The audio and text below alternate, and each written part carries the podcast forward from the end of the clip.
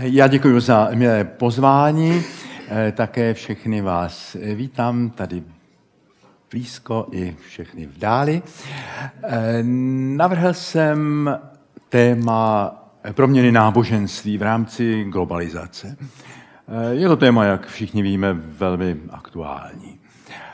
Eh, já budu mluvit spíše z pozice sociologie náboženství. To je můj obor na Filozofické fakultě, sociologie náboženství a filozofie náboženství. Snažím se profitovat z toho, že zároveň jsem teolog a katolický kněz, to znamená, že se mohu dívat na tu problematiku náboženství také jako insider, také jako zúčastněný pozorovatel. Nejenom z vnějšku, ale jako člověk, který ví něco z nitra, co to je náboženská zkušenost, co to je náboženský rituál, co to je modlitba.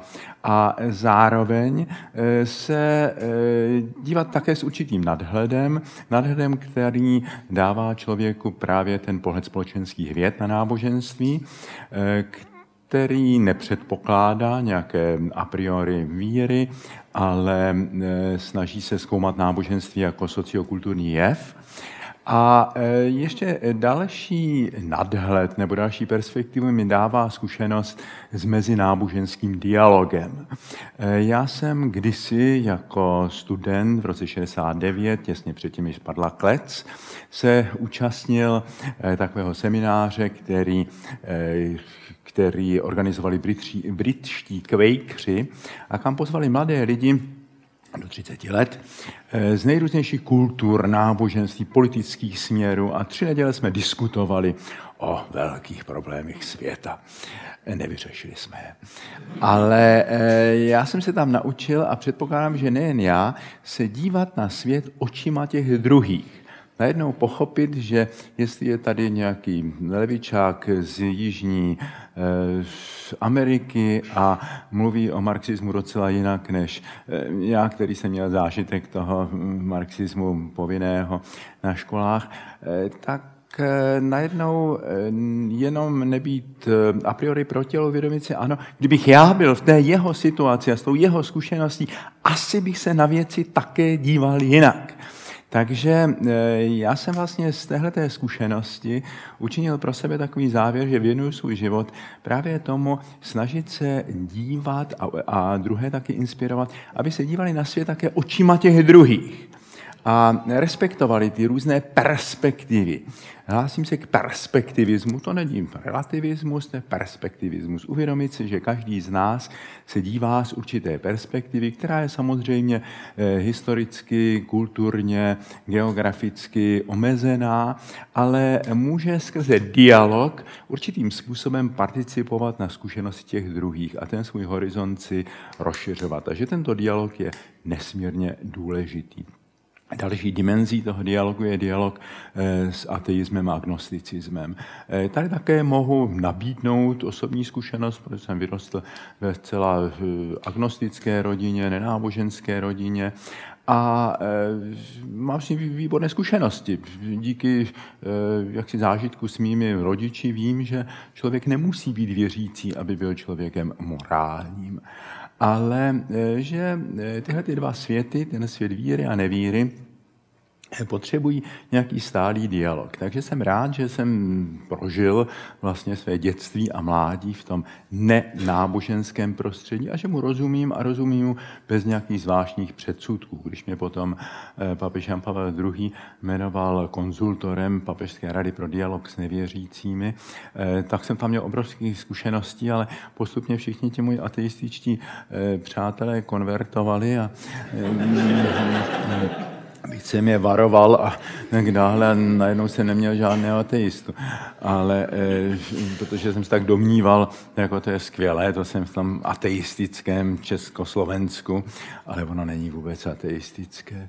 E, ono je trošičku na tom hůř, protože to, co je e, jaksi nejrozšířenější, je náboženský analfabetismus lidé, kteří mají razantní názory na náboženství, ale bohužel jak proti, tak pro tak mnohdy o něm strašně málo vědí.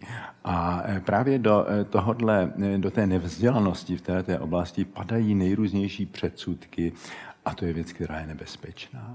Já si myslím, že dneska, a to je možná už první bod k tomu e, našemu tématu, jeden z posunů na té duchovní scéně je to, o čem poprvé mluvil americký sociolog Robert Watnow a potom také Charles Taylor, že ta hlavní hranice dnes nevede mezi lidmi, kteří se považují za věřící a kteří se považují za nevěřící, ale mezi dwellers a seekers, mezi prodlévajícími, zabydlenými a hledajícími. Jestliže někdo říká, v Čechách je málo věřících, ubývá věřících, tak vychází z toho, že za, za věřící pokládá pouze ty zabydlené, ti, kteří jsou zcela identifikováni s tou stávající církevní podobou náboženství. Těchto lidí skutečně ubývá, e, také proto, že ta tradiční podoba náboženství ztrácí svoji sociokulturní biosféru, tu tradiční společnost. A e, těchto lidí ubývá. Ubývá také přesvědčených ateistů, kteří jsou si zcela jisti takovými dogmaty materialismu. E, dokonce i ten vývoj ve vědě a ve fyzice a tak dále rozbíjí ten klasický materialismus. I tam přibývá těch hledajících. Čili i v tom, i mezi lidmi, kteří e, se považují za věřící, jsou jak lidé, kteří jsou zabydleni prostě v těch tradicích a to eh, nejsou lidi, kterými bych nějakým způsobem pohrdal. Někdy žijí svůj prostě eh, mravný, klidný život. Část z nich je znepokojena tím vývojem a to je hází do toho fundamentalistického, militantního typu náboženství. Ale pak přibývá i mezi věřícími lidi, kteří svoji víru nechápou jenom jako jakýsi pevný hrad, ale jako cestu, jako neustále hledání, cestu na hloubku pak mezi těmi takzvaně nevěřícími jsou také lidé, kteří nazývám apateisté. Jo, ti jsou apatičtí vlastně k těm otázkám, které náboženství vznáší. A žijí prostě ten svůj život a také to nemusí být nějak zlí lidé ale část, jenom část z těch eh, ateistů je skutečně militantní a, a vlastně se podobá těm náboženským fundamentalistům. Eh, větší část těch lidí, kteří říkají, já jsem nevěřící, tak jsou také hledači. Také to jsou lidé, kteří nejsou eh, spirituálně slepí a hluší. Také to jsou lidé, kteří si kladou některé podstatné otázky, pouze nenašli v tom stávajícím náboženství takovou podobu, které by mohli říct jako eh, Faust Goethův eh, si tolik krásný prodlien, že by se v tom zabydleli, že jsou také hledači. Eh, já se cítím být poslán právě k těm hledačům a ne proto, abych je prostě nadspal do nějakého stávající struktury, ale spíš, abych je doprovázel v dialogu a také i, i si vážil toho jejich pohledu a toho jejich hledání.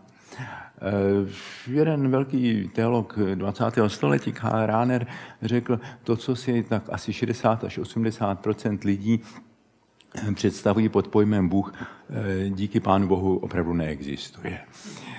A e, také já často v, v tom dialogu s těmi takzvanými ateisty brzo dojdeme k tomu, že e, to, co on popírá, tak v to nevěřím ani já. Že většinou lidi mají představu jakousi karikaturní a když tohleto odložíme, tak najednou se otevře debata a dostaneme se nějakým způsobem na hloubku. To první, co bych vám chtěl e, předat dneska, je zásada, eh, o náboženství není možné mluvit zjednodušeně černobíle. Neexistuje náboženství jako takové. Existují náboženství plurálu, a to ne jenom ty jednotlivé náboženské systémy, ale i ty uvnitř jsou obrovským způsobem rozrůzněné. I stejné náboženství lidé prožívají jinak v různých kulturách. Dneska je tolik typů islámu například.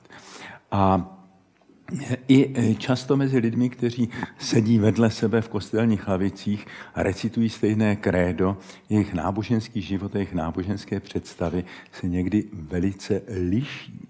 Čili je obrovská pluralita v náboženství. Náboženství je strašně složitý, dynamický, proměnlivý jev, který se proměňuje v dějinách a v různém sociokulturním kontextu. Ta ohromná proměna, která dnes nastává ve světě náboženství, je způsobena, je nesena globalizací. Tou největší sociokulturní revolucí, chcete-li použít. To slovo revoluce je původně eh, astronomický pojem, že? Eh, ale i zde se hodí. Je to ohromná proměna. A eh, já se domnívám, že se někdy příliš díváme na tu ekonomickou stránku globalizace. Víte, to je jakýsi nový kontext, jakýsi nový rámec, v jehož rámci se proměňují Eh, nejrůznější sektory života, ať je to hospodářství, ať je to kultura, ať je to politika a ať je to také náboženství. Eh, globalizaci pravděpodobně vděčíme za to, že padl komunismus. Eh, já jsem přesvědčen, že když se otevřel ten volný trh zboží a ideí, tak najednou v tom ostrém větru konkurence nemohly obstát ty, ty režimy reálného socialismu, které byly ekonomicky postavené na těch státně plánovaných ekonomikách a e, kulturně na cenzuře ideí, na závazné ideologii. Najednou, se otevřel volný trh zboží a ideí, tak tenhle ten systém podivuhodně rychle a snadno padl. E, tím se otevřela cesta k další fázi globalizace světa. E, já e, tady vidím a je to určitě těch členění, že kdy začíná globalizace a tak dále, celá řada. Mně se zdá, a ještě bych rád předeslal, globalizace je něco, co asi nelze zastavit, zakázat, ale není to něco jako přírodní proces.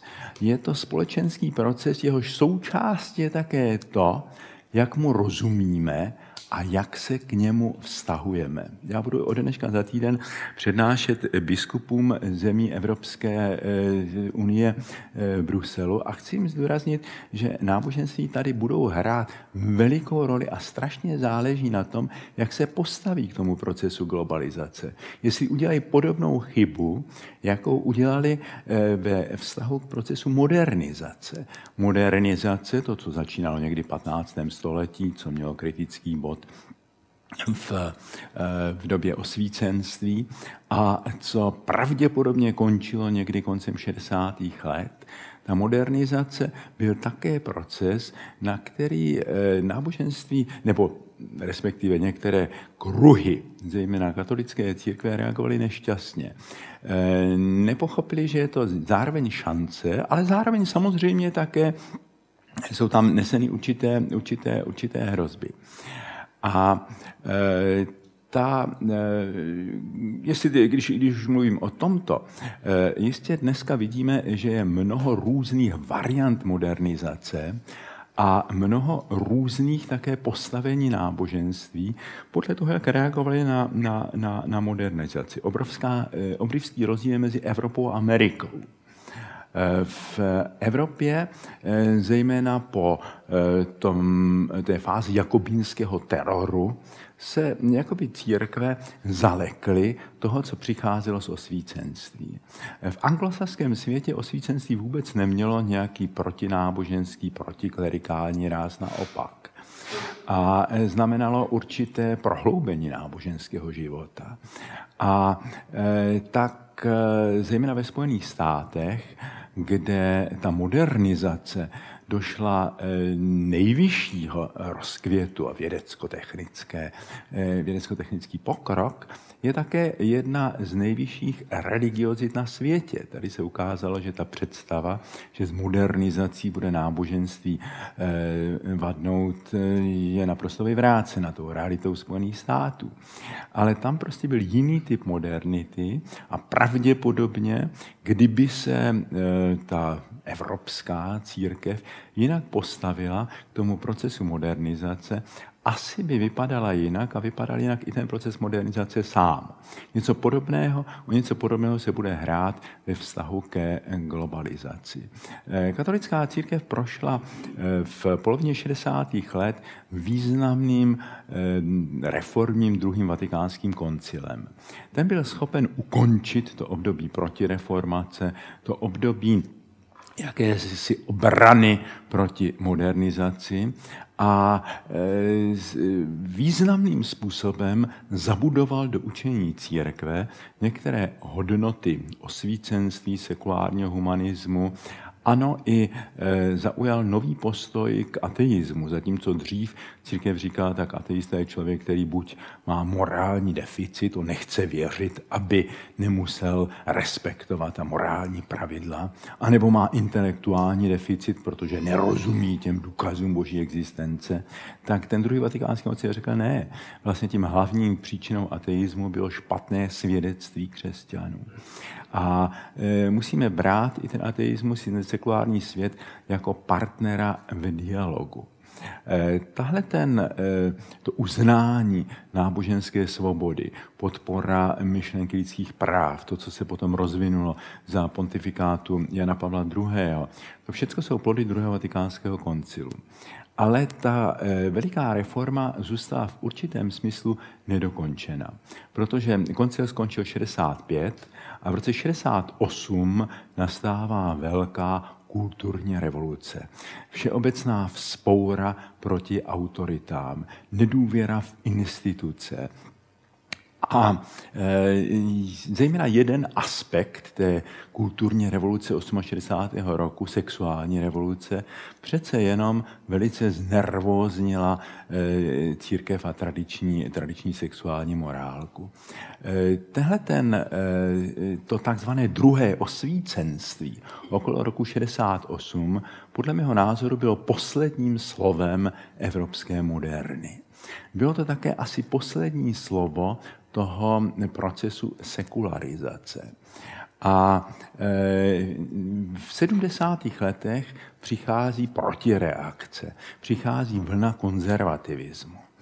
A v rámci této vlny konzervativismu také dochází k jedné obnově a proměně náboženství, světových náboženství všech, jejich politizace že se proměňují v určitou politickou ideologii, eh, která má reagovat na ten liberální svět 68. Eh, roku. Protože najednou se ukázalo, ano, ten liberální svět má také svoje, eh, svoje stinné stránky. Najednou se ukázala krize rodiny, najednou se ukázaly nárůst drogových závislostí, vykořeněnosti lidí. A na to některá náboženství odpověděla ofenzívou. Prostě eh, vyhášením jakési kulturní války vůči tomu liberálnímu, vůči tomu liberálnímu světu. Ehm, v, eh, na konci 20. století a na počátku 21. století je velkým heslem návrat náboženství. Návrat náboženství. God is back, jedna slavná kniha, Bůh je zpátky. Co znamená ten návrat náboženství? Já si myslím, že eh, probíhá především ve třech oblastech. Jedna je návrat náboženství z toho eh, privátního světa, protože sekularizace, to bude další bod, kterému bude třeba se trošičku věnovat, znamená vytlačení náboženství z veřejného prostoru do soukromého života. Privatizace náboženství. Ale to, co dnes vidíme, je deprivatizace a repolitizace náboženství. Návrat toho, eh, návrat náboženství do veřejného prostoru. Ale když se vrací něco vytěsněného, to známe z psychoanalýzy, že jo, tak se vrací ve změněné podobě.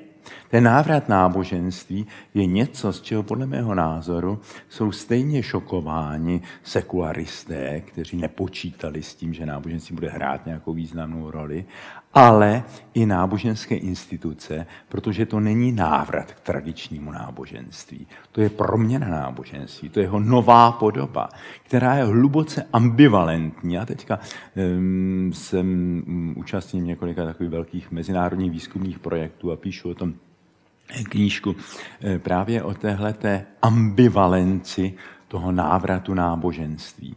Že jsou tam určité šance, ale jsou tam samozřejmě také určité, určitá rizika a hrozby. A to ve všech těch třech oblastech, které rozeznávám jako ty tři způsoby návratu náboženství. Jedna je ta repolitizace. Druhá je v oblasti intelektuální. V postmoderní filozofii mluvíme o takzvaném religious turn, náboženském obratu. Eh, zatímco eh, tak ještě do eh, po druhé světové válce, ještě tak 70-50 lety v akademickém prostředí a mezi filozofy mluvit o náboženství eh, bylo tak trošku neslušné, jako mluvit o sexu ve viktoriánské společnosti. Jako o tom si přece tady se nemluví. No to, to, to, s tím si jděte někam jinam, že na akademickou půdu to není žádné téma. Teď je to obrovsky zajímavé téma. Filozofie náboženství je eh, nesmírně kvetoucí obor. Začalo to asi tím, když po druhé světové válce začali tu eh, zkušenost holokaustu reflektovat někteří židovští myslitelé, zejména Emanuel Levinas. Tak najednou jim prostě nebylo možné říct, jděte s tím někam jinam. A eh, oni otevřeli vlastně nové, nové přemýšlení o náboženství. Eh, pak francouzský filozof Paul Ricoeur hovoří o tom, že dneska se k náboženství dostáváme skrze interpretaci. Najednou to nové chápání Boha ve filozofii už není návrat k těm starým scholastickým tradicím, ale je to v duchu moderní hermeneutiky, fenomenologie a také filozofie jazyka. Najednou to téma náboženství je velmi významné filozofické téma a ukazuje novou představu o Bohu. Je jeden proud filozofický a, a, a teologický v rámci postmoderního myšlení, ke kterému se také hlásím a jsem zařazován, je takzvaný anateismus. To znamená věřit znovu.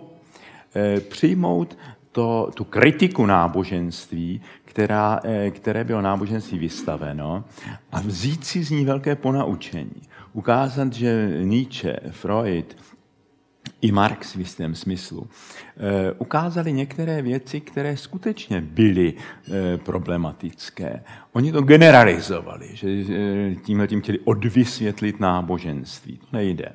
Ale přece jenom ukázali na určitá nebezpečí, která sebou jistý typ náboženství vede. Dneska není možné se k tomu tématu vrátit jenom tím, že prostě přeskočíme modernu, ale naopak že si z ní vezmeme to nejcennější a otevřeme nový způsob myšlení o Bohu, víře a tak dále, o transcendenci.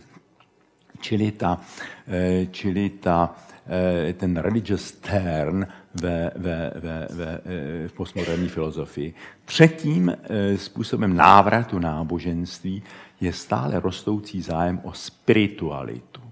Čili v té první podobě je to, eh, je to proměna náboženství v politickou ideologii. V druhé podobě je to proměna tradičního náboženství v, určitý, v určitou filozofickou hermeneutiku, v určitou eh, filozofickou reinterpretaci náboženských obsahů.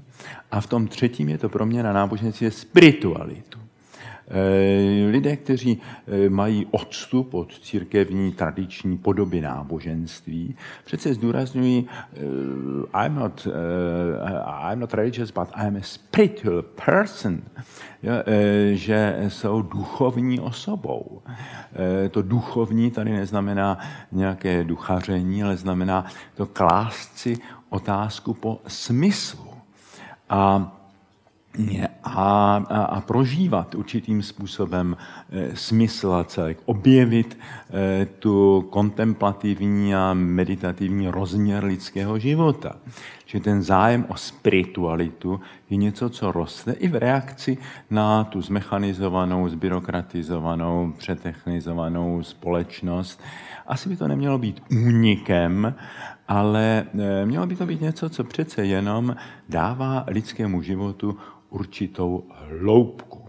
E, ukazuje se, e, tohleto e, pro mě ten dialog s tím podnikatelským světem je něco, čemu se hodně věnuju už několik let. Prvním setkáním byl, když jsem byl pozván na setkání se českými zástupci velkých zahraničních firm u nás a měl jsem k ním mluvit o spirituální dimenzi vůdcovství. Tak jsem si domněl, no ty mě vypískají, to prostě lidi, kteří se vůbec se tam budou nudit a ty mají úplně jiné zájmy a jiné priority. Nikde jsem nenašel tak pozorné posluchače, kteří říkali, podívejte se, to je přesně to, e, s náma nikdo o tomhle tom nemluví a to je přesně to, co je pro nás naprosto klíčové. E, my, naše materiální zájmy jsou e, naprosto uspokojeny. My se máme líp, než jsme si mohli kdykoliv vůbec snít, ale prostě život v tomhle tom nespočívá. Prostě nemůžu jezdit jenom třemi auty a nosit deset obleků a sníst víc než tři bifteky denně. Tohle to mě nenaplňuje, že já to všechno mám, ale já zároveň se mě e, rozpadá rodina, já se někdy cítím úplně vyčerpaný, já cítím tu strašnou odpovědnost, kterou mám za miliardy a kterou mám za spoustu lidí. A kde já mám čerpat nějakou sílu? Kde já mám čerpat sílu, abych tohle to zvládl? Takže ta otázka o duchovní dimenzi života se pro ně ukázal jako naprosto centrální. Říká, no to je to, co je pro nás naprosto klíčové. A to může nést prostě ty naše životy, které jsou vystaveny tolika rizikům, stresům a tak dále. A eh, že často, když eh, to hledají v křesťanském prostředí, tak najednou narazí na to, že hm, tam je takový, ano, tady je mše a tady je možný křest a hm, pohřeb a tak, ale jako spirituální rozvoj. No. A takže ti lidé často potom klepou na, na různé skupiny orientální spirituality, které jsou skutečně různé. Jo, jsou lidé, kteří poctivě jdou tou cestou a objevují prostě ty, tu spiritualitu východu, ale je tam také mnoho lidí, kde je to prostě kýč, že jo, kde, kde jsou to nepochopené, vytržené věci ze svého kulturního kontextu. Tak od té chvíle jsem v naší akademické farnosti začal pravidelně dělat kurzy meditace eh, a, a eh, prostě víkendy, kde se lidé učí meditovat, učí se stišit, učí se pracovat i s těmi posvátnými texty, eh, učí se nějakým způsobem reflektovat svůj život a objevit i tu křesťanskou mystiku, najednou zjistit, že nemusí kvůli tomu běžet až na dálný východ, ale že je celá řada vynikajících autorů eh, v křesťanské tradici. A do dneška je prostě tahle ta zkušenost se ukazuje jako strašně důležitá. Jo? Ono, eh, víte, když si sociologové kladou, důr, kladou otázku, proč eh, v té Americe je tak kvetoucí a vitální náboženskost a někde v Evropě skoro vymírá, říkají, víte, eh, to je dáno také tím, tou konkurencí. Eh, protože eh, v Evropě, kde někdy ty církve nejsou vystaveny nějaké velké konkurenci, tak se chovají jako líné firmy, které mají jednu sadu nabídek. Ale ty nabídky se úplně míjí s tou poptávkou. Je? Ty církve potom naříkají, že lidé jsou materialističní, ateističní. To vůbec není pravda. Ti lidé mají hluboké duchovní potřeby, ale jsou velmi specifické.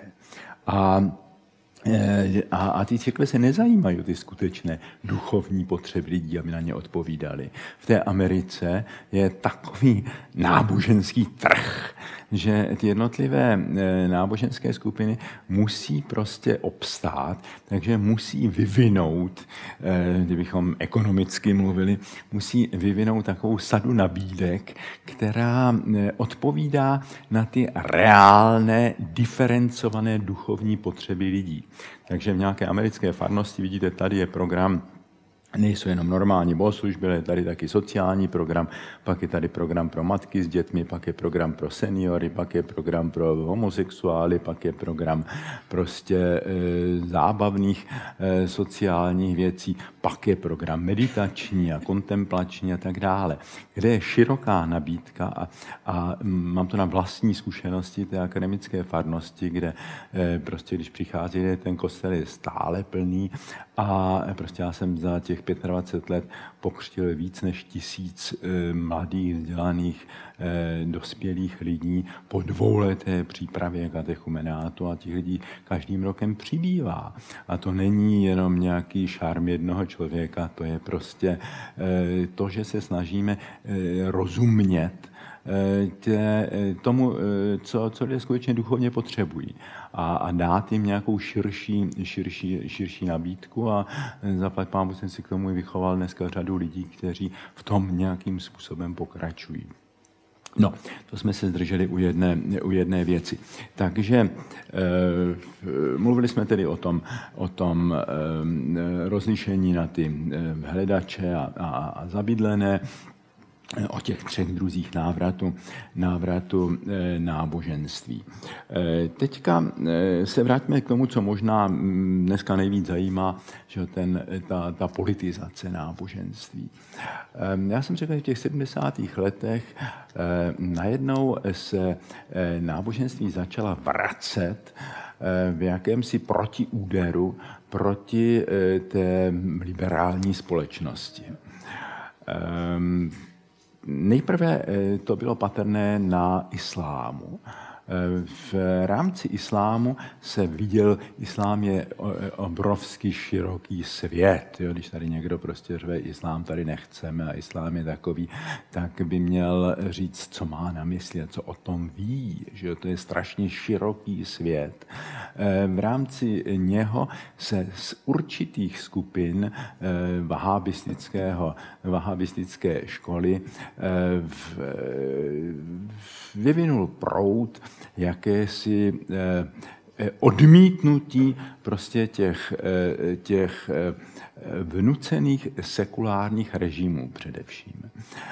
Protože v, v mnoha z arabských zemích jim byly vnuceny sekulární diktatury. Tyhle ty diktatury podporovali lidé ze západu, ale podporovali je i ten takzvaný socialistický blok toho, ty, ty lidi, jako byl, jako byl Saddam Hussein a tak dále. A e, ukázalo se, že tenhle ten typ sekularizace prostě neobstál. Ta sekularizace to by bylo zvláštní téma. Já si myslím, že ten, ta, ta, ta, ta sekularizace e, bylo něco, co e, nebylo odmítnutí, co, co má své kořeny v křesťanství. Že to není odmítnutí křesťanského náboženství, ale určitým způsobem absorbování určitých křesťanských hodnot do nového, do nového typu kultury. A e, já se domnívám, že budoucnost Evropy především záleží na tom, jestli ta sekulární kultura bude schopná také se rozpomenout na ty svoje křesťanské kořeny a z nich se znovu nějakým způsobem obnovovat.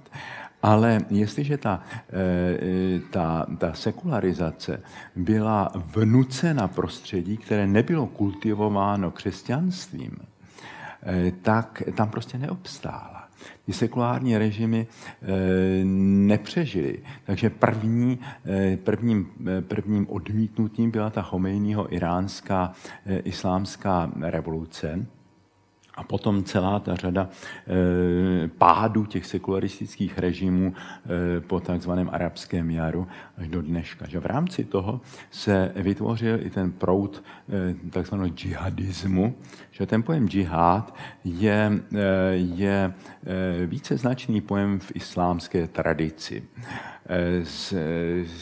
Islám rozeznává takzvaný velký džihad, který je eh, zápasem člověka proti jeho eh, mravnímu zlu. Je to, eh, je to úsilí o mravní obnovu, to je ten hlavní smysl džihádu. Mluví se o džihádu srdce, čili ta mravní obnova, džihádu jazyka, čili vyznávání víry, džihádu rukou, což znamená práce pro chudé, pro spravedlnost a tak dále, a džihádu meče, který je obranou e, islámu proti nepřátelům. Tihleti radikální džihadisté si z toho vzali jenom tu poslední myšlenku a e, z té obrany už udělali útok. Najednou začali chápat ten západní svět jako nepřítele a myslím si, že je to další věc, která je důsledkem a tentokrát poměrně temným důsledkem globalizace. Tu globalizaci um, Huntington že píše že uh, what, is, uh, what is universalism for the West is imperialism for the rest. Jo, co Západ chápe jako univerzální, to zbytek chápe jako západní imperialismus, jako snahu. Takže eh, najednou tu globalizaci začali chápat jako westernifikaci, jako pokus prostě pozápadnit, vnutit určitou komerční kulturu. Já jsem těch posledních eh, čtvrtstoletí měl možnost, po té, co jsem 20 let nesměl vysestovat, tak jsem měl možnost navštívit všechny kontinenty této planety, včetně Antarktidy. A eh, tak jsem se setkával s různými typy. Jeden zážitek, který mě zůstal, když jsem v Indii jednou v noci jel tak s jedním, s jedním knězem indickým, tak najednou tam v dálce byl takový taková svatyně a z ní šla taková modravá záře. Tak jsem říkal, no to je něco mystického, pojď, půjdeme se tam podívat, nám zavezl. Že jo. A na druhé straně té svatyňky byla připevněna eh, televizní obrazovka a okolo toho bylo spoustu Indů, kteří tam sledovali nějaký, nějaký americký eh, akční film. Takže eh, jestliže eh, a, a, a oni ten západ prostě vnímají skrz ty akční filmy. Že? Kdyby jsme o Americe nevěděli nic jiného, než prostě tyhle ty šílené stupidní krváky, tak samozřejmě chápu, jestli řeknu, tak tohle sem opravdu nepustíme. Že? Zároveň ty mladé lidi to fascinuje, že? ale to je, to je stejně eh, idiotská představa o západu, jako je západní představa o islámu skrze toho, když vidí prostě ty eh, videa, jak tam podřezávají ty krky a tak dále. Jo? A z toho řeknu, tak toto je islám. Že? Takže jak si tyhle ty eh, stereotypy v těch vzájemném vnímání, to eh, způsobilo to, že dneska se pomalinku vracíme do doby křižáckých válek, kdy muslimové a křesťané neměli potuchu o tom, co věří, v co věří ti druzí, ale byli pevně přesvědčeni, když jim uříznou hlavu, tak potěší svého Boha.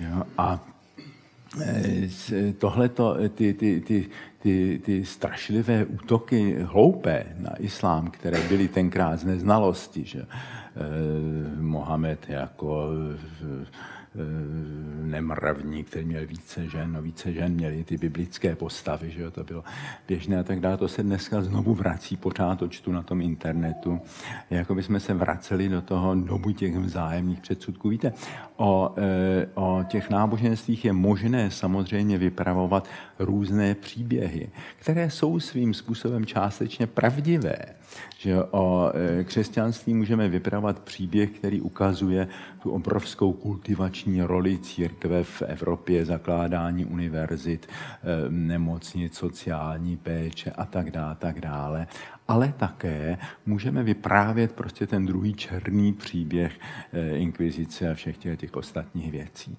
Jo, eh, o islámu můžeme vyprávět eh, velmi pozitivní příběh o tom, jak v tom středověku ten, ta islámská kultura v mnohem převyšovala tu, tu, tu, tu evropskou a tak dále, tak dále, ale zároveň můžeme vyprávět také ten krvavý příběh, který je také pravda. Jo? Ale je třeba prostě podržet ty obě dvě věci.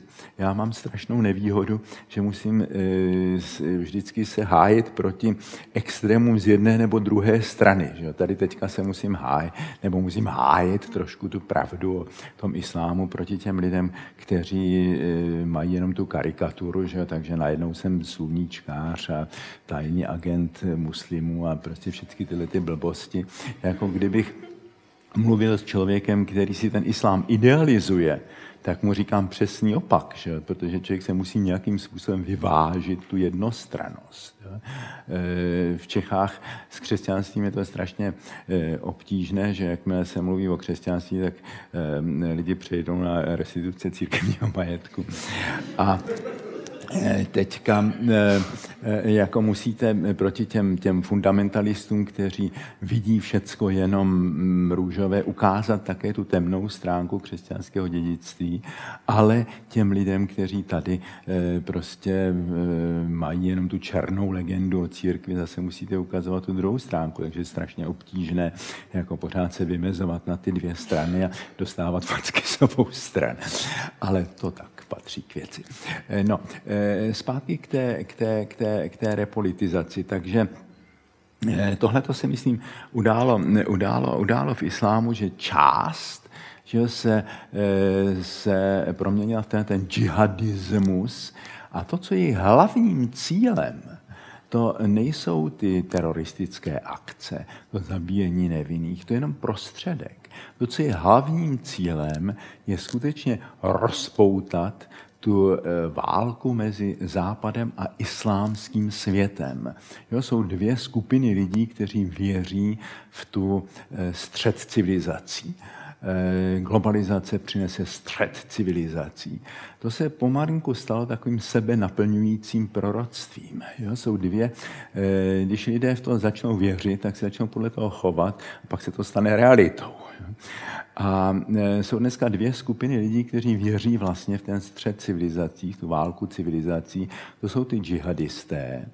A potom ti, kteří nerozeznávají mezi džihadismem a islámem a de facto e, sdílejí tenhle ten, tenhle ten, tenhle ten, tenhle ten pohled. Jo? E, těm džihadistům jde o to vtáhnout do té války ten celý islámský svět a ukázat mu, podívejte se, ten západ vás nenávidí. On nebojí, oni nebojí proti nám, džihadistům, Oni nenávidí a odmítají islám jako takový, chtějí ho zničit a my je musíme zničit dřív. E, to je ten hlavní cíl toho, toho, toho, toho džihadistického hnutí. Ty mají nejlepší spojence v lidech, kteří tady říkají prostě e, islám je jako takový špatný, nerozeznávají mezi džihadismem a islamismem. Já si myslím, že takového konvičku Zemana, Okamuru a tak dále by si ten islámský stát mohl platit, protože tím, e, tím dělají fantastickou reklamu. Ty přesně naplňují ten jejich úmysl, prostě rozpoutat tu nenávist mezi těma dvěma světy. Ta představa, kterou slyšíme od pana prezidenta, že eh, prostě ta migrace je řízená, je řízená akce na islamizaci světa. To má stejnou pravdivostní hodnotu, jako eh, byly ty představy, eh, že eh, židé hm, zabíjejí křesťanské pany, protože potřebují krev do macesu. Já doufám, že jste viděli ten nádherný televizní film Vražda, zločiny v Polné, to je úplně, jako by se to odehrávalo dneska. Jo, ten antisemitismus je totéž jako dneska ten antiislamismus. Samozřejmě, že je třeba jasně odsoudit eh, ten džihadismus a ukázat, že v islámu samém jsou věci, které je možné zneužít. Jo, e, nesmíme mít iluze o těchto věcech, ale prostě nerozlišovat mezi tím džihadismem a islámem a demonizovat islám jako takový, to je stejné, jako byl ten antisemitismus a to je něco, co je strašně nebezpečné. Jestliže e, prostě e, ta, ta, ta, ta migrace je, je velký problém. A je to samozřejmě eh, jednak reakce eh, těch lidí, kteří skutečně přišli o ty své domovy a, a, a prchají, aby zachránili své životy a životy svých, svých, svých rodin a tito lidé mají ten morální nárok na to, abychom jim nějakým způsobem, jak můžeme, poskytli pomoc. Ale samozřejmě, že to není celé, celek té migrace.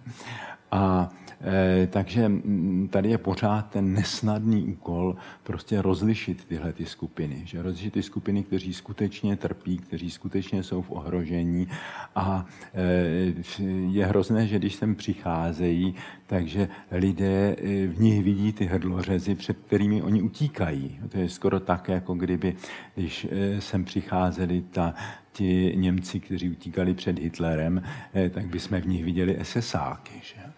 A lidé nerozlišují mezi pachateli a obětmi. Na druhé straně je pravda, že e, se na to nabalila ta ekonomická migrace těch lidí, kteří uvěřili prostě těm obchodníkům s lidskou nadějí a kteří prostě přicházejí za vizí jaksi bez e, jednoduchého blahobytu. Že Ti budou velmi frustrováni, někteří se vrátí, někteří se už vracejí, ale z nich se také mohou stát skutečně ti džihadisté. Jo? Ono strašně záleží na tom, jak se k těm lidem budeme chovat. Jo? Jestliže se setkají s tou nenávistí, no tak samozřejmě to budou odpovídat také nenávistí. Jo? To, že mezi těmi migranty budou nějací agitátoři eh, toho, toho, toho džihadismu, to je víc než pravděpodobné, to jistě tak je. Ale oni budou mít eh, úrodnou půdu, jestliže ti lidé tady budou narážet skutečně na nenávist, předsudky a tak dále. No a někteří budou pochopitelně frustrováni ve svých očekáváních. Takže to z toho tady může být problém. Tady může, to není tak, že by sem řízeně šli nějací džihadisté, ale z těchto lidí ty džihadisty si můžeme vychovat. Jo? A let, kdy se to takhle děje, že jo? ta hysterie, která je u nás, kde prakticky žádní uprchlíci nejsou a je největší strach a největší, největší, největší to je něco, co je skutečně neblahého, protože v té hysterické atmosféře ty věci nelze racionálně řešit. Eh, tohle to je třeba řešit racionálně, bez hysterie, bez emocí a spoustu těch lidí. No a veze se na tom samozřejmě, na těch vlnách strachu mnoho populistických politiků, kteří díky tomu dostávají body. Že? A, to je hrozně nebezpečné. To je prostě cynické zneužívání e, těžké situace a proti tomu je, je třeba se nějakým způsobem e, vymezovat. I když hned potom dostanete e, známku, že jste sluníčkář, blbeček, vítač a já nevím, a tak dále. Takhle to není, že ten problém je obtížný. Jako je třeba, aby se e, rozlišilo, že jsou tam někteří lidé, kteří by, e, kterým by se spíš měl dát nějaký vojenský výcvik a, a, a poslat je zpátky, aby, aby bránili svoji zemi. Ale prostě jednak ti lidé tady prostě jsou a není možné je vystřelit na měsíc nebo, nebo, nebo prostě pozabíjet. Musíme se nějakým způsobem naučit žít. Že? A e, řada tady nezůstane a tak dále. Ale já si myslím, že že je to trošičku horší, že tahle ta vlna je ještě jenom jakási předchuť té vlny, kterou můžeme čekat tak do deseti let. Těch lidí, kteří budou, eh, budou prchat ne před islámským státem, ale budou prchat před ekologickými katastrofami, především nedostatkem vody. Je? Protože eh, prostě ty globální změny, globální oteplování a tyhle ty všechny změny ty byly dlouho e, trestu hodně bagatelizovány že lidi, kteří za tohle to měli odpovědnost, ty velké firmy, tak eh, prostě si platili ústavy, které dávali falešné zprávy a měli své maskoty, kteří jezdili po světě a říkali, že žádné globální oteplování neexistuje a tak dále. Že.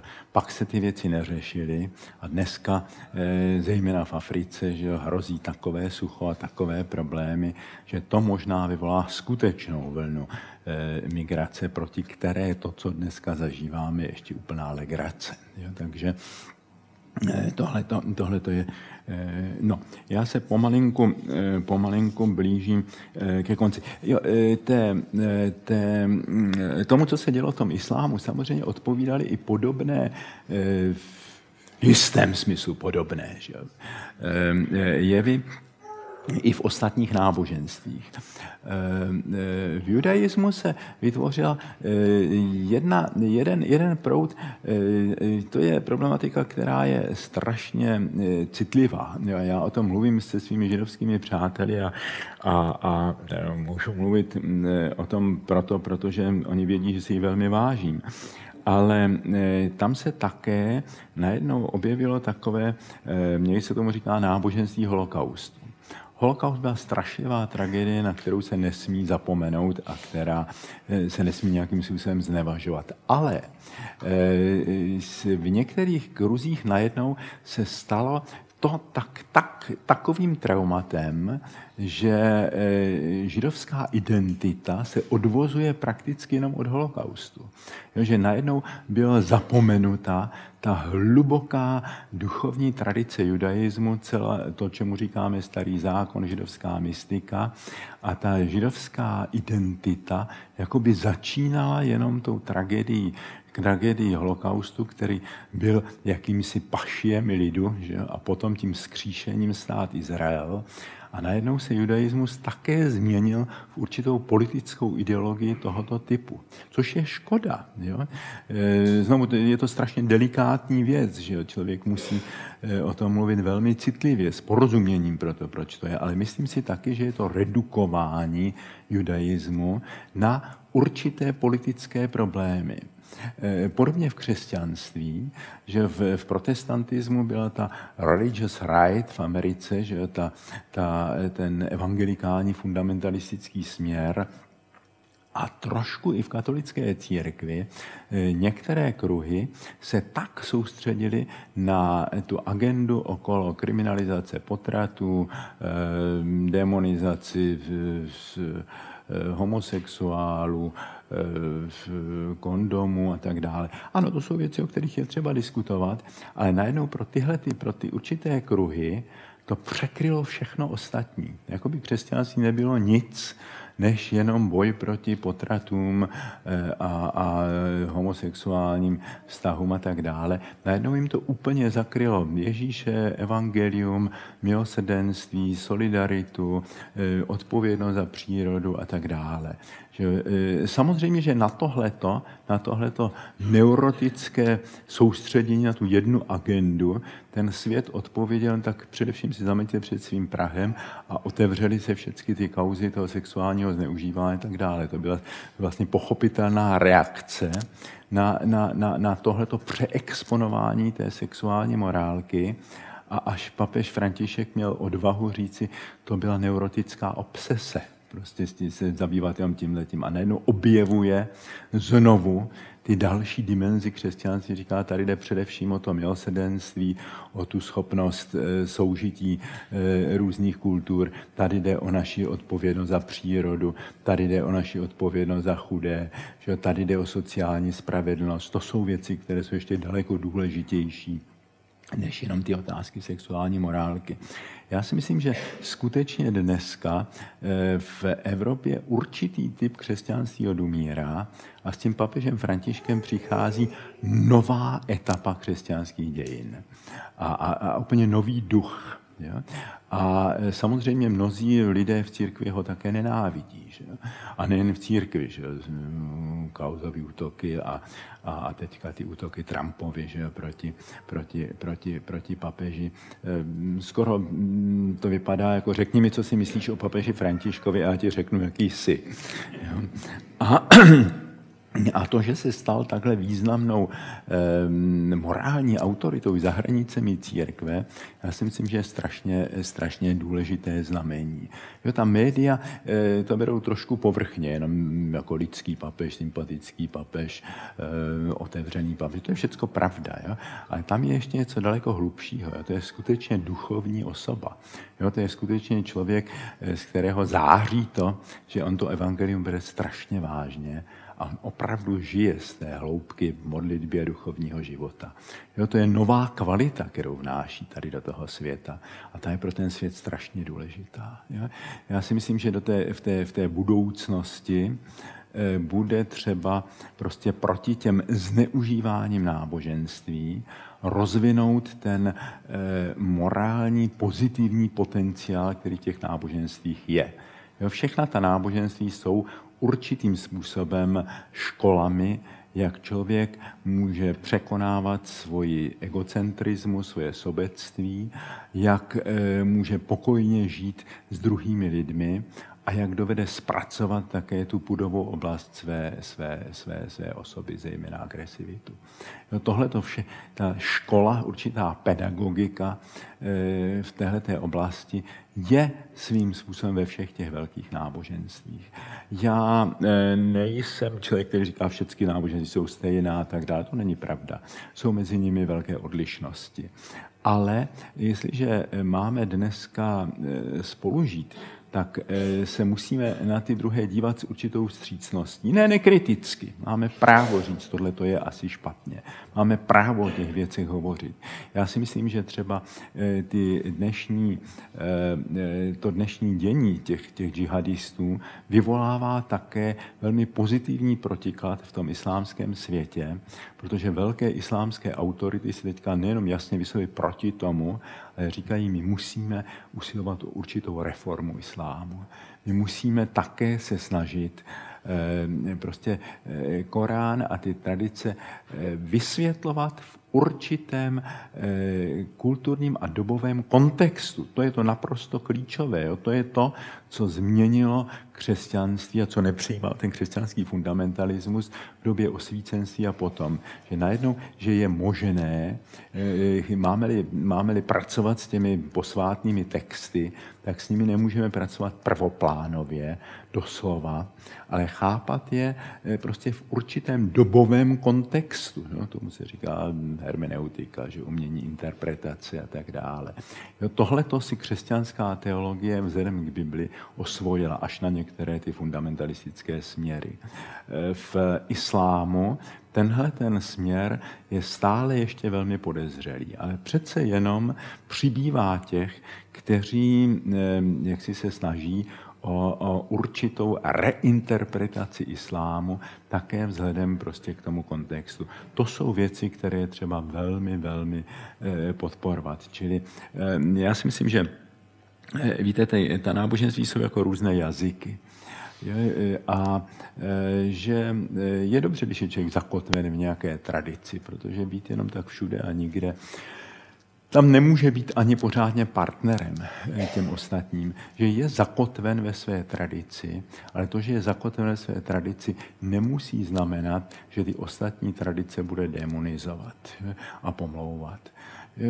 Často ti fundamentalisté a je to nejenom o náboženských fundamentalistech, ale i o těch sekularistických fundamentalistech. Jsou lidé, kteří trpí velkými pochybnostmi a nedovedou s nimi žít. Jo? Oni také, protože je přirozené, že v tom světě náboženství ty věci nejsou dány evident, jaksi, jako houska na krámu, kterou je možné dokázat nějakými e, matematickými postupy. To je e, pozvání pro naši důvěru a pro naši naději. A samozřejmě, že ta důvěra a naděje je něco, co vzbuzuje také kritické otázky, pochybnosti a tak dále, protože e, jsme tady tváří tvář tajemství. Já stále říkám i v mých knížkách, že víra neznamená dát jistoty a odpověď na všechny otázky, ale naučit žít s tajemstvím. A, e, a e, prostě to žít s tajemstvím to znamená, že musím některé otázky prostě nechat otevřené. A musím i s těmi otázkami otevřenými, i některými pochybnostmi se naučit žít. Ti lidé, kteří chtějí mít ty jednoznačné odpovědi, že tak ty často ty svoje pochybnosti potlačují a promítají je na ty druhé. Jo? To je ten, který má, ty tam to dovedu, tam se s tím dovedu porvat. Že? Ale eh, tady je třeba prostě ty věci vtahnout zpátky. Jo? Čili e, náboženství je velmi vitální, velmi složitý jev. Nemůžeme říkat prostě dobrý, špatný a tak dále. E, proměňuje se vzhledem k určitému kontextu, dobovému kontextu, historickému kontextu i osobnímu kontextu. E, psychologové říkají, že jsou dva velké, e, že jsou dva ohromné rozdíly v náboženskosti, takzvaná intrinzivní a extrinzivní religiozita. Niterná a vnějšková religiozita. V Americe, a tím už končím, eh, byl jeden ohromný výzkum, který chtěli ukázat, že náboženští lidé eh, v sobě mají předsudky a tíhnou k, autorita, eh, k autoritářství podobně jako komunisté a fašisté. Ukázalo se, že o určitých náboženských lidech to platí a určitých to vůbec neplatí. A, a, a, a hlubší analýza tohohle výzkumu dělal především psycholog Gordon Allport z Harvardu, vedla k tomu, že jsou dva různé typy náboženskosti. Ta niterná, kdy ten člověk věří pro tu víru samotnou. Ta e, e, vnějšková, kdy to náboženství je pro člověka instrumentem k něčemu dalšímu buď aby se zařadil do určité skupiny, nebo aby získal nějaké e, jistoty a tak dále. Je to ta víra typu mít. Jo? mít. Ta druhá je ta víra typu být v té víře, být na cestě. E, takže já si myslím, že tady je to ohromné rozlišení, když se řekne věřící, tak prostě to není jednolitá skupina. Že? To je obrovská škála. Stejně tak, když se řekne nevěřící, tak to není jednolitá skupina. To nejsou jako prostě dva e, týmy, jeden v červeném tričku, druhý v modrém tričku. A to jsou strašně e, pestrá škála. Že? Takže je třeba rozlišovat. E, inteligence je dána člověku o to, aby rozlišoval, rozlišoval. A já myslím, že tohle inteligenci k tomu rozlišování v tom dnešním světě strašně potřebujeme. Děkuji vám.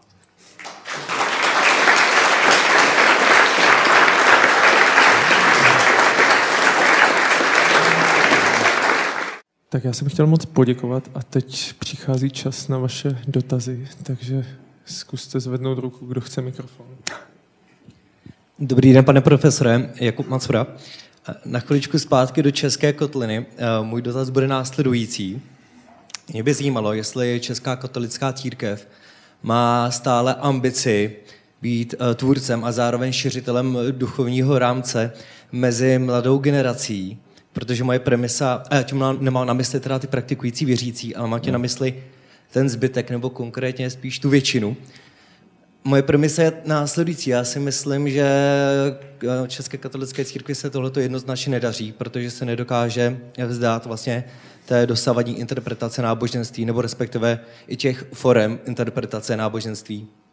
A že je v tomhle tom eh, neúspěšná. Takže by mě zajímalo, jestli si myslíte, že ta její ambice tam pořád ještě, nebo jestli už vymizela a Česká katolická mm-hmm. církev se spokojila vlastně s takovou, hm, nechci být ošklivý, ale možná marginální rolí.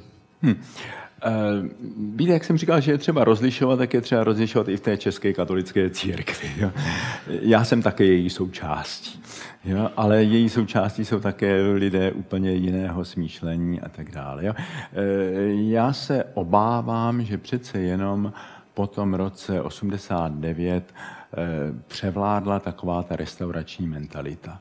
Jo, my jsme se snažili, že já jsem pracoval 11 let eh, v podzemí, v podzemí jsem tajně vysvěcený, ani moje matka ne, nesměla vědět, že jsem kněz. Eh, pracoval jsem jaksi ve stínu eh, kardinála Tomáška, připravoval jsem řadu těch jeho otevřených dopisů a tak dále a v takovém brain trustu, který prostě se snažil z tohohle pána, kterým bylo 90, že učinit ten opravdový symbol toho duchovního odporu a tak dále. Pracoval jsem na jedné iniciativě desetiletí duchovní obnovy národa, která měla být takovým, takovou přípravou vlastně té společnosti na to, co přijde, protože jsme čekali, že budou nějaké změny. Nečekali jsme, že budou tak rychlé a radikální, ale říkali jsme si, jestli tady má být demokracie, tak to předpokládá prostě velikou duchovní a mravní obrodu. Jo? Ta demokracie může obstát jenom prostě v klimatu určitých sdílených hodnot. Jo? A církve by tady měly se o tohleto starat, ale ne jako nějaký mesiáši, kteří oni spasí národ, ale že e, využijí tu morální autoritu, kterou tenkrát měli, k veliké alianci lidí, kteří cítí spolu zodpovědnost za ten morální osud národa. Jo, tahle ta iniciativa se rozjela, přinesla určité plody, ale e, ta většina, zejména kléru, prostě nepochopila a nepřijala. Já jsem byl velice rozčarovaný, protože já jsem prostě v tom podzemí poznal fantastické kněžské osobnosti, lidi, kteří byli 15 v kriminálu, ale pak nich vyzráli skutečně hrdinové a strašně moudří lidé, jako byl Josef Zvěřina, Mádra, celá řada dalších. Jo, to byli lidé, kteří mě formovali.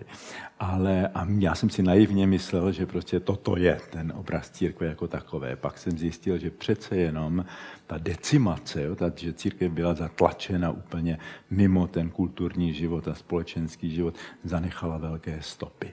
Jo, takže dneska máte pravdu, že se mně zdá, že spíše převažuje ta tendence um, jenom si hrát na tom svém písečku, ale není to celkový obraz. Jo? To, co děláme prostě v té akademické farnosti, je taky jedna tvář církve a nejsme v tom sami. Jo? Já už dneska mám taky řadu žáků, že jo, kteří se stali kněžími, řeholníky nebo vlajci že na různých místech a snaží se e, šířit tuhle tu tvář toho otevřeného, otevřeného křesťanství. Takže e, i ta církev dneska je prostě barevnější. Jo? A uvidíme, co do budoucnosti a, a já věřím v to, že prostě e, jo, jsou, no, věřím v určitou cestu, no, která... Tam to nemusí být asi za každou cenu postavené tak, že Ježíš Kristus se stane hlavním hrdinou nějaké mobilní hry. Ale musí to být fakt jako vyloženě pod Prahuje, jo? Proč na to nejít nějak, nějak opravdu nenásilně? Neprostřednictvím těch vlastně těch primárních symbolů, nebo opravdu takových těch fakt těch standardních forem, ale jít na to takovou hodně velkou oklikou. Jo. Víte, děje se mnoho, mnoho, mnoho, mnoho taky dobrých věcí, eh, který člověk až pozná, když je v tom, prostředí, v tom, v tom, v tom, v tom prostředí. Jo. Není to, není to černobílé, jo? jsou tam jak věci, z kterých já jsem zděšený nebo otrávený, ale jsou tam i věci, které jsou inspirující a dobré. Jo?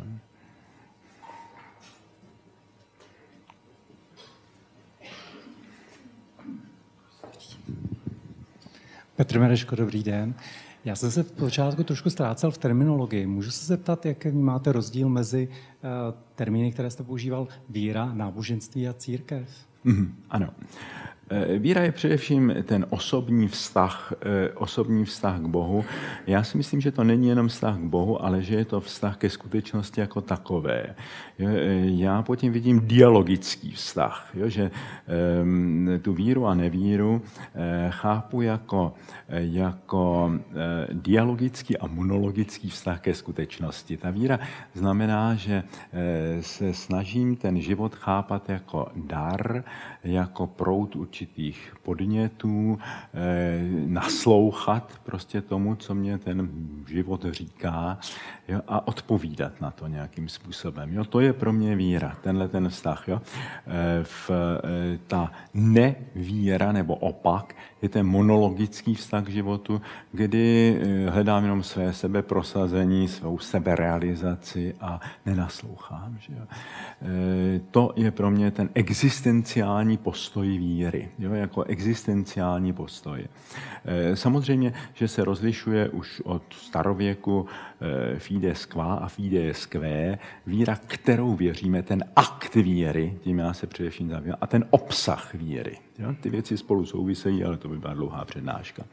Eh, náboženství je určitá kulturně institucionální forma k té, té, té, té, té víry. Jo, ta víra eh, se vtěluje určitým způsobem do kultury a společnosti a vytváří si mm, eh, určité struktury. Jak institucionální struktury, eh, tak doktrinální struktury. Eh, dost dobře nemůže přežít jenom v té nahé podobě. Ta inkarnace do těch eh, sociálních forem je běžná ve všech náboženstvích. Mohou nastat mezi tím eh, napětí. Někdy ta institucionální podoba, to náboženství, natolik stvrdne, že vlastně tu víru dusí. Jo? Ta víra někdy se musí postavit proti těm institucionálním strukturám a e, způsobí různé reformy a tak dále. Jo? Na druhé straně ale ty institucionální mají také důležitou funkci, jednak předávání že věcí, udržování kontinuity tradice jo? a e, také to, že víte, někdy, někdy ta víra, která není, eh, je to určitá kultivace také té víry, ehm, protože eh, ta víra bez té institucionální podoby, to je často sektářství, jo? ale v sektách ty sekty jsou lidem sympatické, že tam není to, že tam není ta církev, není tam ta struktura, není tam ta tradice a tak dále, ale to může také vést k tomu, že nějaký samozvaný spasitel eh, a šílenec prostě tu sektu eh, odvede úplně, úplně patologickým směrem. Jo? Kdyby takovýhle cvok eh, vstoupil do těch církevních struktur, tak ho v druhém ročníku vyloučí, jo? protože rozpoznají, že to, ta, ta, ta, ta tradice, ta struktura, ta instituce má také svoji pozitivní funkci. Jo?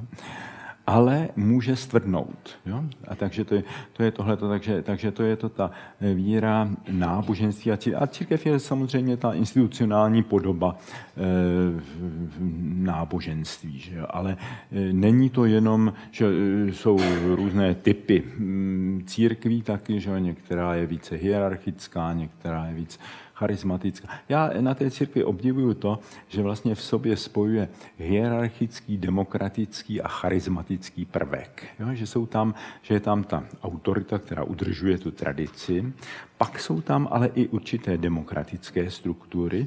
Jo? Třeba v řádech se volí představený a dokonce to inspirovalo ty základní demokratické dokumenty jako Magna Charta a tak dále, byly inspirovány životem v klášteřích. Jo? A pak jsou tam taky ty charismatické postavy, jako byla matka Teresa z Kalkaty nebo svatý František, které nikdo nezvolil, nikdo nejmenoval a přesto se hráli obrovskou roli.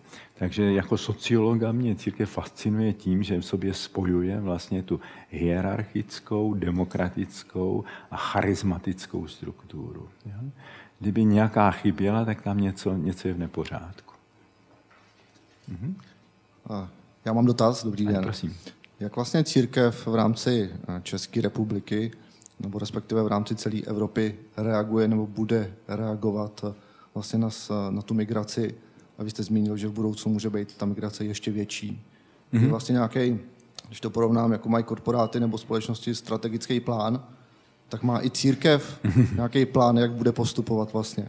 No, to víte, dokonalý plány asi, ale dokonalou připravenost eh, nemá nikdo, že? protože nikdo to takhle nečekal v této podobě. Ale eh, jak si církvi je ten základní hlas papeže Františka, že uvědomte si, že i tohle to jsou vaši blížní, že to jsou lidi, kteří eh, a eh, držte se té zásady, co přeješ druhé, co přeješ sobě, přeji druhému, že uvědom si, kdyby ty si byla tvoje rodina ohrožena, ty si byl ohrožen, tak také budeš očekávat určitou pomoc a tak dále.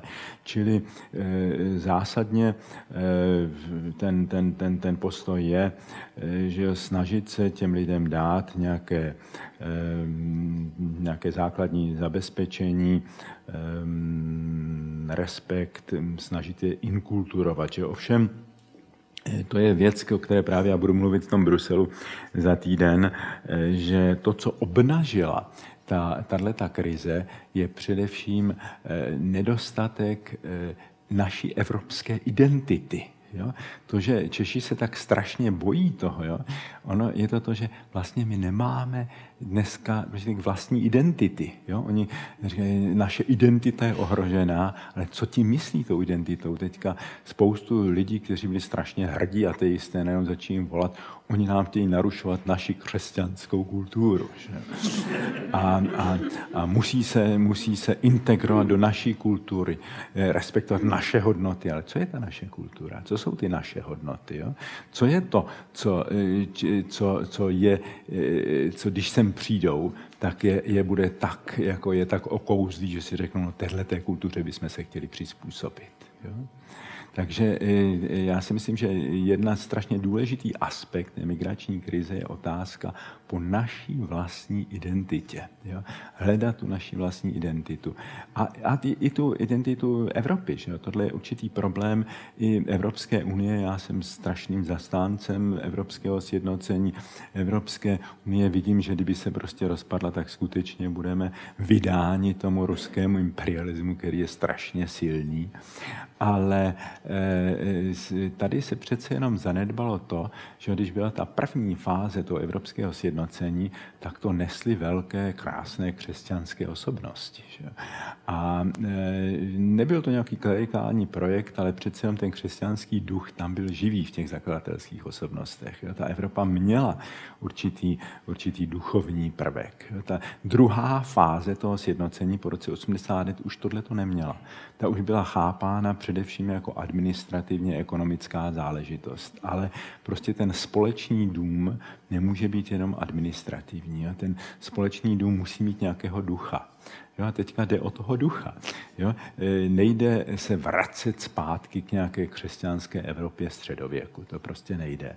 Na druhé straně taková ta sekularistická ideologie, prostě to křesťanství vypovědět, vůbec ho nezmiňovat, jo, ta kristianofobie, tak, jo, která tam je, že žádný, nesmí tam být žádný ty e, znaky, prostě to křesťanství, to je, to je, to je e, duchovní sebekastrace. Jo. To je také tak, že já vidím prostě to najít, tu, tu určitou kompatibilitu toho sekulárního humanismu a toho křesťanského humanismu. A já si myslím, že jestliže tady dojde k takovému ja, k té kompatibilitě, eh, tak eh, že to bude i prostor, který může být částečně atraktivní pro ty lidi, kteří přicházejí z toho, z toho, z toho jiného světa jo, a že eh, to může i podpořit prostě takový ten, ten tu evropskou formu islámu, jo, která, tam je, ono asi nejde, ale prostě to je všecko otevřená věc. Takže já si myslím, že tady, ano, ta, ta strategie je pomoci jim respektovat jejich náboženství, ale také eh, jak si vést s nimi mm, rozhovor o tom. No. Eh, ono je to, teďka je to bez, bezprostředně, teďka je to věc eh, ekonomická, bezpečnostní, že ta, ta, ta migrace, ale v tom širším plánu je to věc skutečně té kulturní identity. Já si myslím, že na tom je třeba také pracovat. Jo, je dobře, že církev poskytuje že ty, ty nejrůznější charitativní, sociální a tak dále. Tady to je. Ale, eh, ale eh, to nestačí. Je tam ještě ten, ten důležitý. A tam si myslím, že bude důležitá úloha církve. Uvidíme se. Já totiž moje taková vize, kterou stále opakuju, je, že tady zejména katolická církev může sehrát strašně důležitou úlohu, protože je vlastně jedinou, jediným směrem, který může svým způsobem podat ruku na obě strany. Jo, ona má něco společného s tím islámem, protože jsou přece jenom určité podobnosti těch abrahamovských náboženství přes všechny rozdíly, ale má také mnoho společného s tím sekulárním světem, který se zrodil prostě z jejího lůna. Jo? Takže by měla dneska vlastně být takovým zprostředkovatelem těchto těch dvou táborů, které jsou vzájemně znepřátelené. Jo? Ty si naprosto nerozumí. Ten, ten sekulární svět a ten islámský svět. Jo, ta katolická církev by mohla být prostě určitým tlumočníkem, jo, určitým eh, podat ruce na ty obě, obě, obě, obě strany. Já myslím, že jak si v té osobě papeže Františka se to určitým způsobem děje, jo, ale ne ve všech. Jo. Samozřejmě i s tímhletím postojem i v některých katolických kruzích eh, prostě narážím a i s panem kardinálem Dukou, s kterým jsme 40 let přátelé, na tyhle ty věci máme rozdílné názory. Jo. To,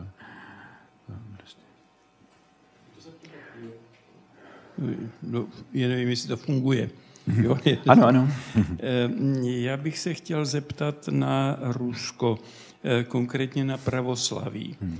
Eh, Čádajev, když srovnává Evropu a Rusko a ukazuje na tu petrifikaci, na to zaostávání Ruska, tak vyslovuje myšlenku, že Evropa jde vpřed díky tomu, že moc duchovní a moc eh, zbraně byly rozlišeny. Hmm. To je hmm. Čárdajeva myšlenka. Ano, ano. Zatímco v Rusku, že ten nejvy, nejvyšší kněz vlastně podléhá eh, carské moci. Eh, jak vidíte současnou, současný hmm. stav v Rusku? Je to pořád to tež.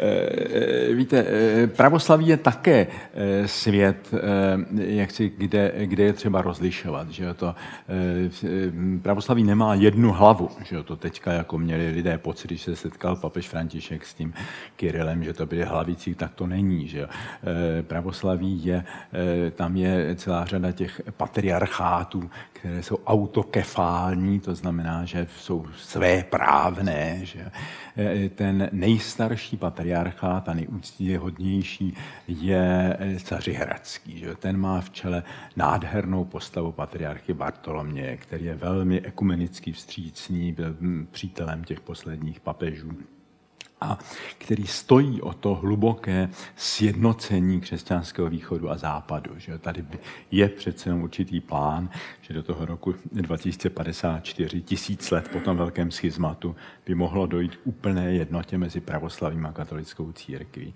Tohle to vždycky narušovala moskevská, moskevský patriarchát, který je mnohem mladší, ale reprezentuje největší počet eh, pravoslavných. A tam skutečně eh, je bohužel tenhle ten cezaropapismus. Že to, co bylo eh, jedním nejdůležitějším příspěvkem katolické církve k evropské, k evropské historii svobody, bylo takzvaná papežská revoluce v 11. století, kdy ve sporu o investituru, o právo jmenovat biskupy, se, se katolická církev a papežství vlastně narušilo ten mocenský monopol císaře a objevilo se tady rozlišení prostě světské a církevní moci. Tohle, které si vzájemně, ale mohly být na jednom teritoriu. To nebylo něco takového nikdy na světě v dějinách. Jo, to způsobilo prostě tu pluralitu západního světa, jo, tu dvojdimenzionálnost západního světa.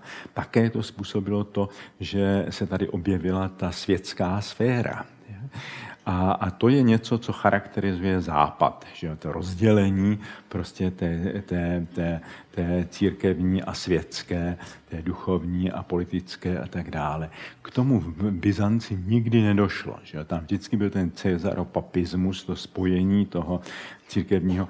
A, a to bylo za cara, to bylo i za, za, za Stalina a to je za Putina. Že? Stalin eh, v, určitým způsobem nejdřív devastoval úplně tu katolickou tu, tu, tu pravoslavnou církev, že tam spoustu bylo zavražděno, vlečeno do gulagu a tak dále. Ale eh, v době druhé světové války najednou eh, na počátku války byl Stalin šokován tím, že Rusové a ty další národy Sovětského svazu vůbec nejsou ochotny bojovat za komunismus. Naopak v řadě eh, míst vítali ta německá vojska jako osvoboditele. Jo? A, a tenhle postupoval strašně, strašně, strašně rychle. Jo? V tomto okamžiku Stalin udělal geniální krok, že redefinoval tu válku ne jako válku za komunismus, ale jako velkou vlasteneckou válku, angažoval pravoslavnou církev, slíbil jí svobodu, takže v čele rudé armády šli popové prostě s, s, s kříži a, a s ikonami a to skutečně strhlo prostě ten národ k tomu, že se postavil tomu Hitlerovi a tak dále. Po válce e, Stalin okamžitě zapomněl na tyhle ty slipy, že začala další persekuce, ale už do toho čela té pravoslavné církve vždycky byli jmenováni agenti KGB. Jo. A já se bojím, že je to do dneška, že takové přátelství těch hierarchů s tím Putinem prostě znamená, že jsou to bývalí kolegové z KGB. A, a mnohdy jsou to skutečně z Putinovy loutky. Ten, to, to ruské pravoslaví má taky svoji ohromnou duchovní hodnotu, že tam byli myslitelé, kteří utekli před, před uh, říjnovou revolucí, byli tady v Praze, že potom do Paříže a tak dále. Já si ho strašně vážím duchovně. Jo? Ale prostě bohu bohužel tam převládla tato politická kolaborace a je to s tím Putinem a já to vidím jako velmi nebezpečné, protože dneska jeden, teďka naštěstí jako zbavili to, možná eh, jsem překvapen, že zbavili funkce jednoho toho eh, z hlavních představitelů té pravoslavné církve, který objížděl svět říkal, Putin je nový svatý Konstantín, že jo, který, který zničí ten, ten, ten západ, eh, bezbožný západ a obnoví velkou křesťanskou pravoslavnou říši a tak dále. Jo. A, a bohužel někteří konzervativní křesťaní mu v tomhle tam tleskali. Jo. Takové ty ultrakonzervativní katolické kruhy, že jo, které ve mně vidí satana a papeži Františkovi antikrista a tak dále, ty strašně vychvalují Putina. Že jo. Pro ně je to prostě ten model. Jo. A, a prostě tenhle ten e, Sjevo Šaplin se jmenoval, tak ten začínal prostě v Rusku jako Chomejný, jo, že, bude, e, že, že se musí provést jako vyčištění od západní literatury, od, od západní módy a tak dále. Jo. Teďka byl překvapivě zbaven úřadu, jo, takže No nevím, co to znamená. Ale eh, takže já, já vidím prostě tohleto, že Západ si neuvědomuje to nebezpečí těch ruských snah, protože ten Putin opravdu chce obnovit tu říši nějakým způsobem a získat prostě ty bývalé satelity eh, prostě pod svou ekonomickou a politickou kontrolu. A ta Eh, propagandistická válka, kterou vede proti Evropské unii a proti Západu, ta je velmi rafinovaná a i když to Rusko je teďka téměř ekonomicky na mizině, tak dává obrovské peníze do té propagandy. Kolik je tady, jenom u nás, těch, těch ruských trolů, jo? já dostávám každou hodinu prostě e, jejich, jejich propagandu, že buď jako velmi tvrdé útoky na mě, vyhrožování, zabitím a tak dále. Potom jsou to lidé, kteří také šíří ty nej, nejhroznější, eh, jak si ty, ty, eh, proti těm muslimům a tak dále, protože tím samozřejmě odvracejí pozornost od války na Ukrajině, anexi Krymu a tak dále. Že? Takže a dneska to Rusko vlastně velmi destabilizuje tu situaci na tom středním východě. Je spoustu uprchlíků, kteří nyní utíkají před těmi ruskými bomba, bombardováním v, v tom, v, v Sýrii takže a, a chtějí, a, a mnozí utíkali před tím Asádem, že, kterým ještě více se na nich provinil než islámský stát a toho Asáda prostě ti Rusové chtějí za každou cenu udržet. Takže já vidím prostě to, to Rusko jako velký problém a vidím jako velký problém, že prostě řada lidí i v naší politice, i vrcholné, prostě otáčejí to kormidlo směrem prostě k tomu Rusku a k té Číně. Jo, to je, a, a, to, a, to, a to stále spochybňování té Evropské unie a naší účasti, to je jako skutečně velmi, velmi nebezpečné. Jo. Takže tady bohužel eh, v tom v to, to ruské pravoslaví um, hraje nemoc, uh, nemoc pozitivní úlohu. Já bych si dovolil, protože čas tady jsem, já bych si dovolil uh, poslední dotaz dneska. Využiju i aplikace. Jo, jo, přišly ano, dotazy, aha, aha, přišly dotazy jo, jo. Uh, z pléna. Uh, já bych se zpátky vrátil do České kotliny a do role podnikatelské sféry, uh, k mhm. návratu hodnot. Uh, ta otázka zní, jak ve světě biznisu probudit tady tyhle ty věci, probudit ty hodnoty zpátky, o kterých jste mluvil. Jo. Já myslím, něco dává praxe samotná, že přece jenom lidi zjistí, že e, jako ty podvody a tak dále, to je něco, co e, chvíli funguje, ale nefunguje trvale. Ona je jedna, jedna je, je úžasná věc, že zlo má v sobě sebezáhubný mechanismus. Jo, ten člověk, který se dá na tu cestu zla, tak on eh, se nestačí zabrzdit. Jo? Nikdy mu nebude dost. Jo? To eh, Martin Luther říkal, že eh, pokora to znamená, že na svém přestati umím. Jo? A ti lidé, kteří se dají prostě na tu nepoctivost v tom podnikání, tak pořád tím stále víc a víc jsou neschopni říct, tak už dost. Jo? A, a jdou tak daleko, až až spadnou do té díry. Jo. Takže ten i v politice, i v hospodářství prostě to zlo má samozáhubný mechanismus, že ti lidé se nestať, neumí zabrzdit a připravují si vlastní konec. Někdy to trvá hodně dlouho, tedy řečeno, ale, ale je to tak. Jo? Takže jednak je ta i osobní zkušenost, že přece jenom ten transparentní a, a, a, a spolehlivý obchodní partner e, nakonec bude mít ten úspěch. Že jo? A, a e, další věc je ale, že je třeba o těch věcech prostě hovořit, A taky je třeba prostě eh, vzdělávat, že aby demokracie předpokládá určitý stupeň vzdělané společnosti a určitý stupeň respektu k morálním hodnotám. Jestli prostě tohle to není, tak eh, ta eh, demokracie nemá biosféru, jo? Tak, tak, tak stojí na písku a nemůže obstát. Jo? Takže tady ten kontakt, já si myslím, že stále, aby si lidé v té, v té, v té, v té teďka jsem byl v nějakém té televizní debatě v tom fokusu o vzdělání, že? Tak se ptali, jako proč to humanitní vzdělání, tak jsem citoval jednoho svého přítele, který říká, on je to takový balast, ale balast to je název z lodní, z lodní zkušenosti, to je to, co se dává, to zdánlivě neužitečné do lodi, eh, potom, aby se nepřekotila. A, a, a takže eh, jako, jako tyhle, ty, tohleto vzdělání sociálně vědní a filozofické se může zdát jako neužitečný balast. Ale pokud tam není, tak se ta loď překotí. Jo.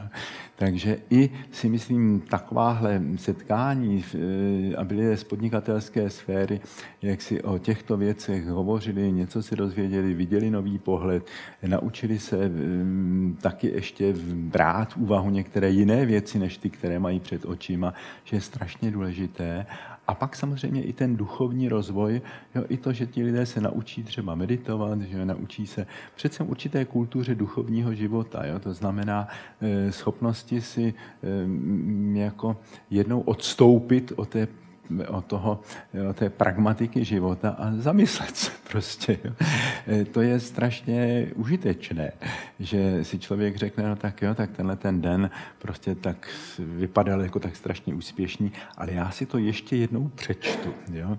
E, možná, že zjistím, jeden, jeden, jeden e, výklad slova religio náboženství je také odvozuje od re legere, neboli znovu číst. Jo? Naučit se i ten vlastní život číst znovu, jo? hlouběji. My máme tendenci k takovému prvoplánovému, že dneska se mi to podařilo, že byl jsem dobrý a tak dále. Ale pak si člověk může udělat takovou chvíli a opravdu to tak bylo? Jo? Nebo jsme to šílený, že teďka mám takový problémy a tak dále.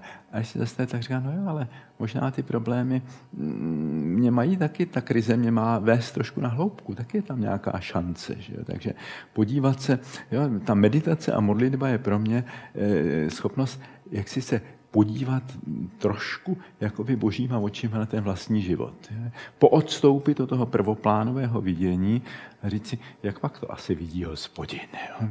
Možná, že to vidí úplně jinak než já. Jo? A najednou jako, jako trošku vylíst z toho svého údolí na ten vršíček a podívat se ze zhora, že najednou vidíte ten život jinak. Jo? Ty některé problémy a porážky jsou vlastně ohromnou šancí. A, a tolik věcí v životě, které jsem si myslel, že jsem dostal nějakou ránu, zpětně jsem to strašně vděčný. Mě to mělo něco naučit, mělo mě to zahradit nějakou cestu, na kterou jsem se dal, zaplať pámbu, že se tam přibouchly ty dveře. Tenkrát jsem měl strašný stek. Ale pak, kdyby se ty dveře nepřibouchly, tak se mi neotevřou ty podstatné jiné.